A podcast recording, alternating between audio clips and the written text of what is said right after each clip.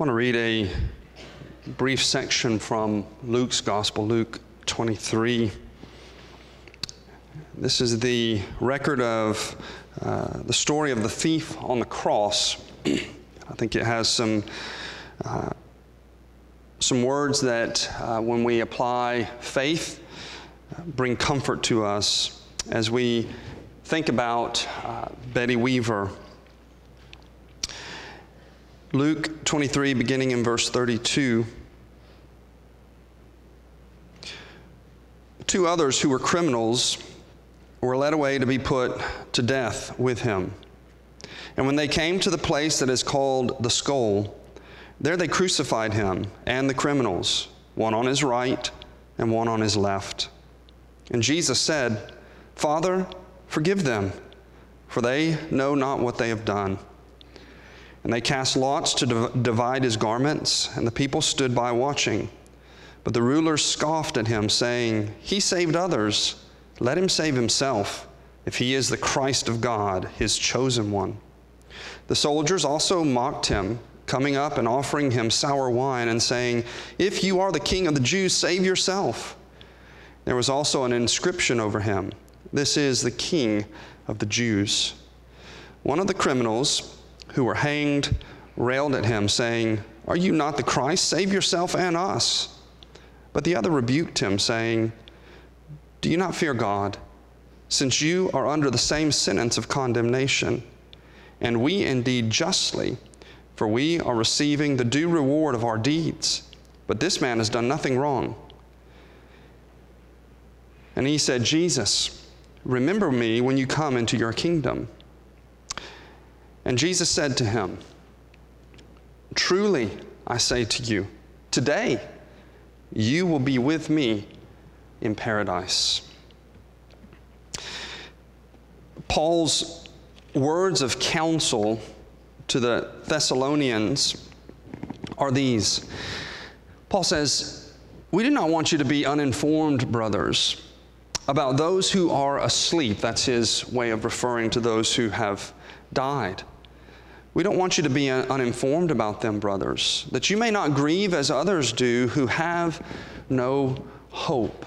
Christians are to grieve, but to grieve differently.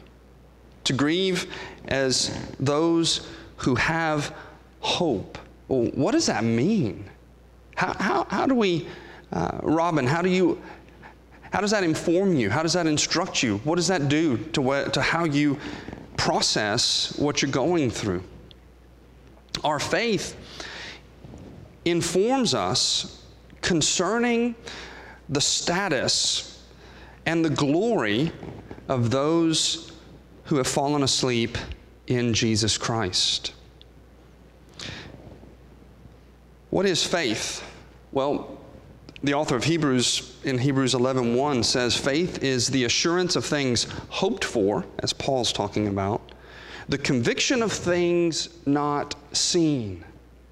So what I'm asking you to do as family and friends, Robin, you and your sons and your uh, their wives and grandchildren, uh, take off your normal glasses, so to speak, and put on the lenses of faith, and let's think about what's going, going on with your wife, your mother, your grandmother, your friend. Funerals are a time to, to look back and to reflect on some great, great memories that you had with Betty. Robin, you probably have been doing this. Uh, you think about first dates and wedding days and birth of your children, Christmases, Thanksgivings, uh, all of these emotions just flood back into your mind. Many, many significant memories. Bill and, and Stan and Steve, you also can reflect. All of you uh, have some who have some connection with Betty. You can remember things about her. I just went through this recently with my father. He passed in, in February, and um, many great memories. But these things come to mind because they're part of your experience, your life experience. You don't need faith for them. Paul's asking you to exercise faith. God calls us to move beyond our experience and think about Betty based on the gospel hope that she so desperately clung to. We're going to focus on Jesus' final sentence that I read in Luke, in that section in Luke 23. Just a, a very brief thing.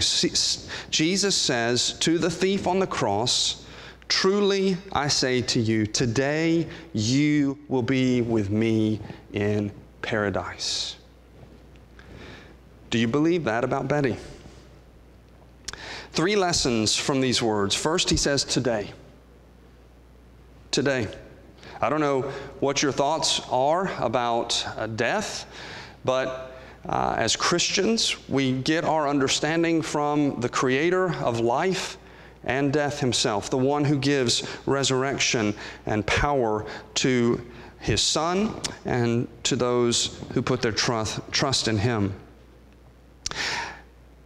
Death for a Christian, death for Betty Weaver, results in an immediate change in her circumstances, one that we can't see, but by faith we must believe. Your experiences with Betty over the last few years, uh, her health problems, some of the things that, that you witnessed over the last few weeks, uh, her doctor stays, her time in a nursing home, those days are over for her. Immediately, Today, Jesus says, You will be with me in glory. Don't think of her like that anymore because it's not consistent with gospel reality. She's not defined by them, she's not constrained by them. As of Monday night, October 19th, things radically changed. Today, you will be with me in paradise. Today, you, says Jesus. Now, who is he talking to? Well, he's talking to a, a criminal, a man hanging on a cross next to him, a thief, a sinner.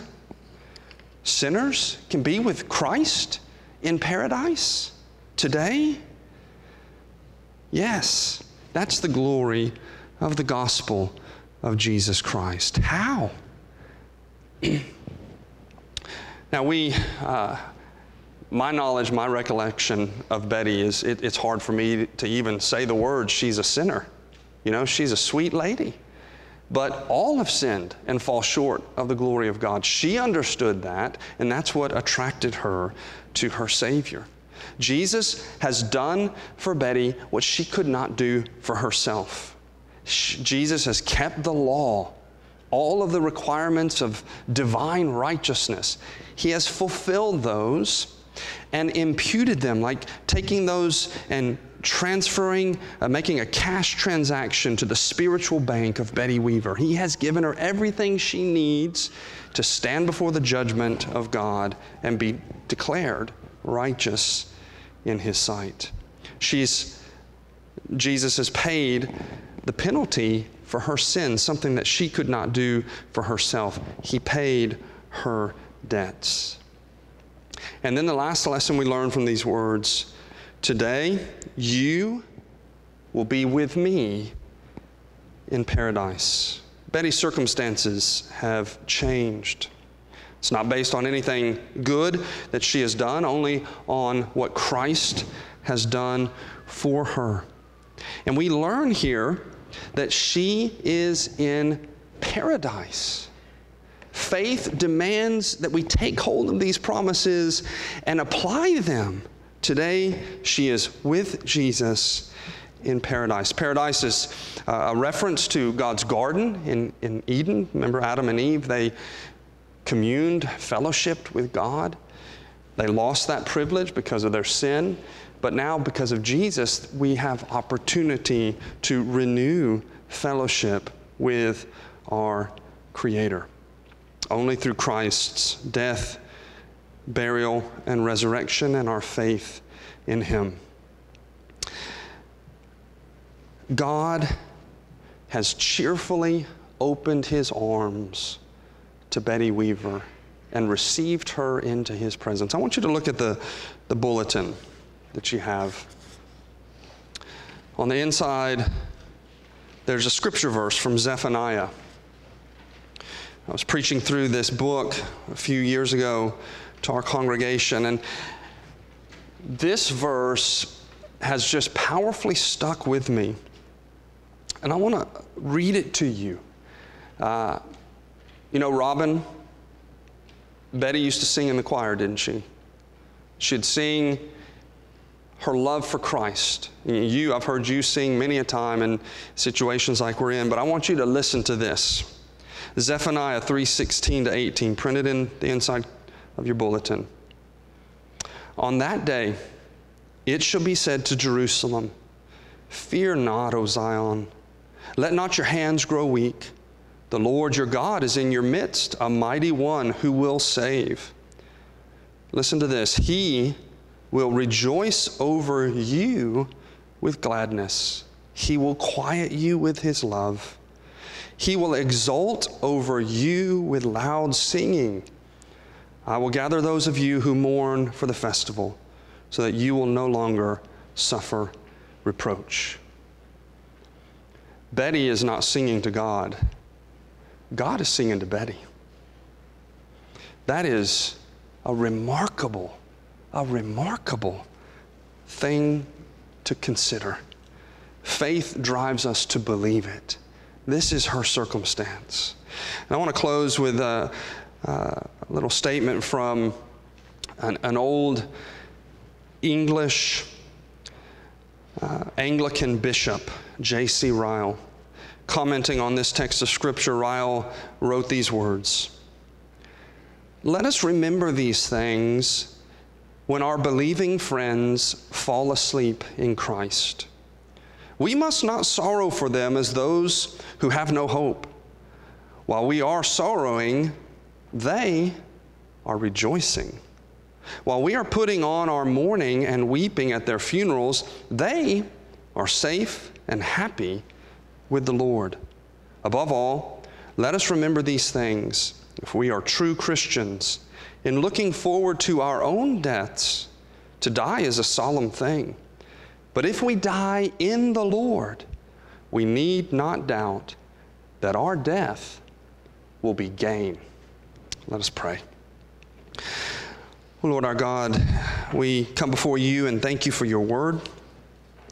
We pray that your word would strike into our hearts, that you would stir up our faith to believe it, to trust in it, Help us to know that as of Monday, October 19th, that as of that day, today, Betty Weaver, Jesus promises, was with her Savior and will continue through all eternity with her Savior in paradise. Uh, may we have the faith to take hold of that promise and see it as the author of Hebrews says, see it as reality. Comfort our hearts, we pray in Christ's name. Amen.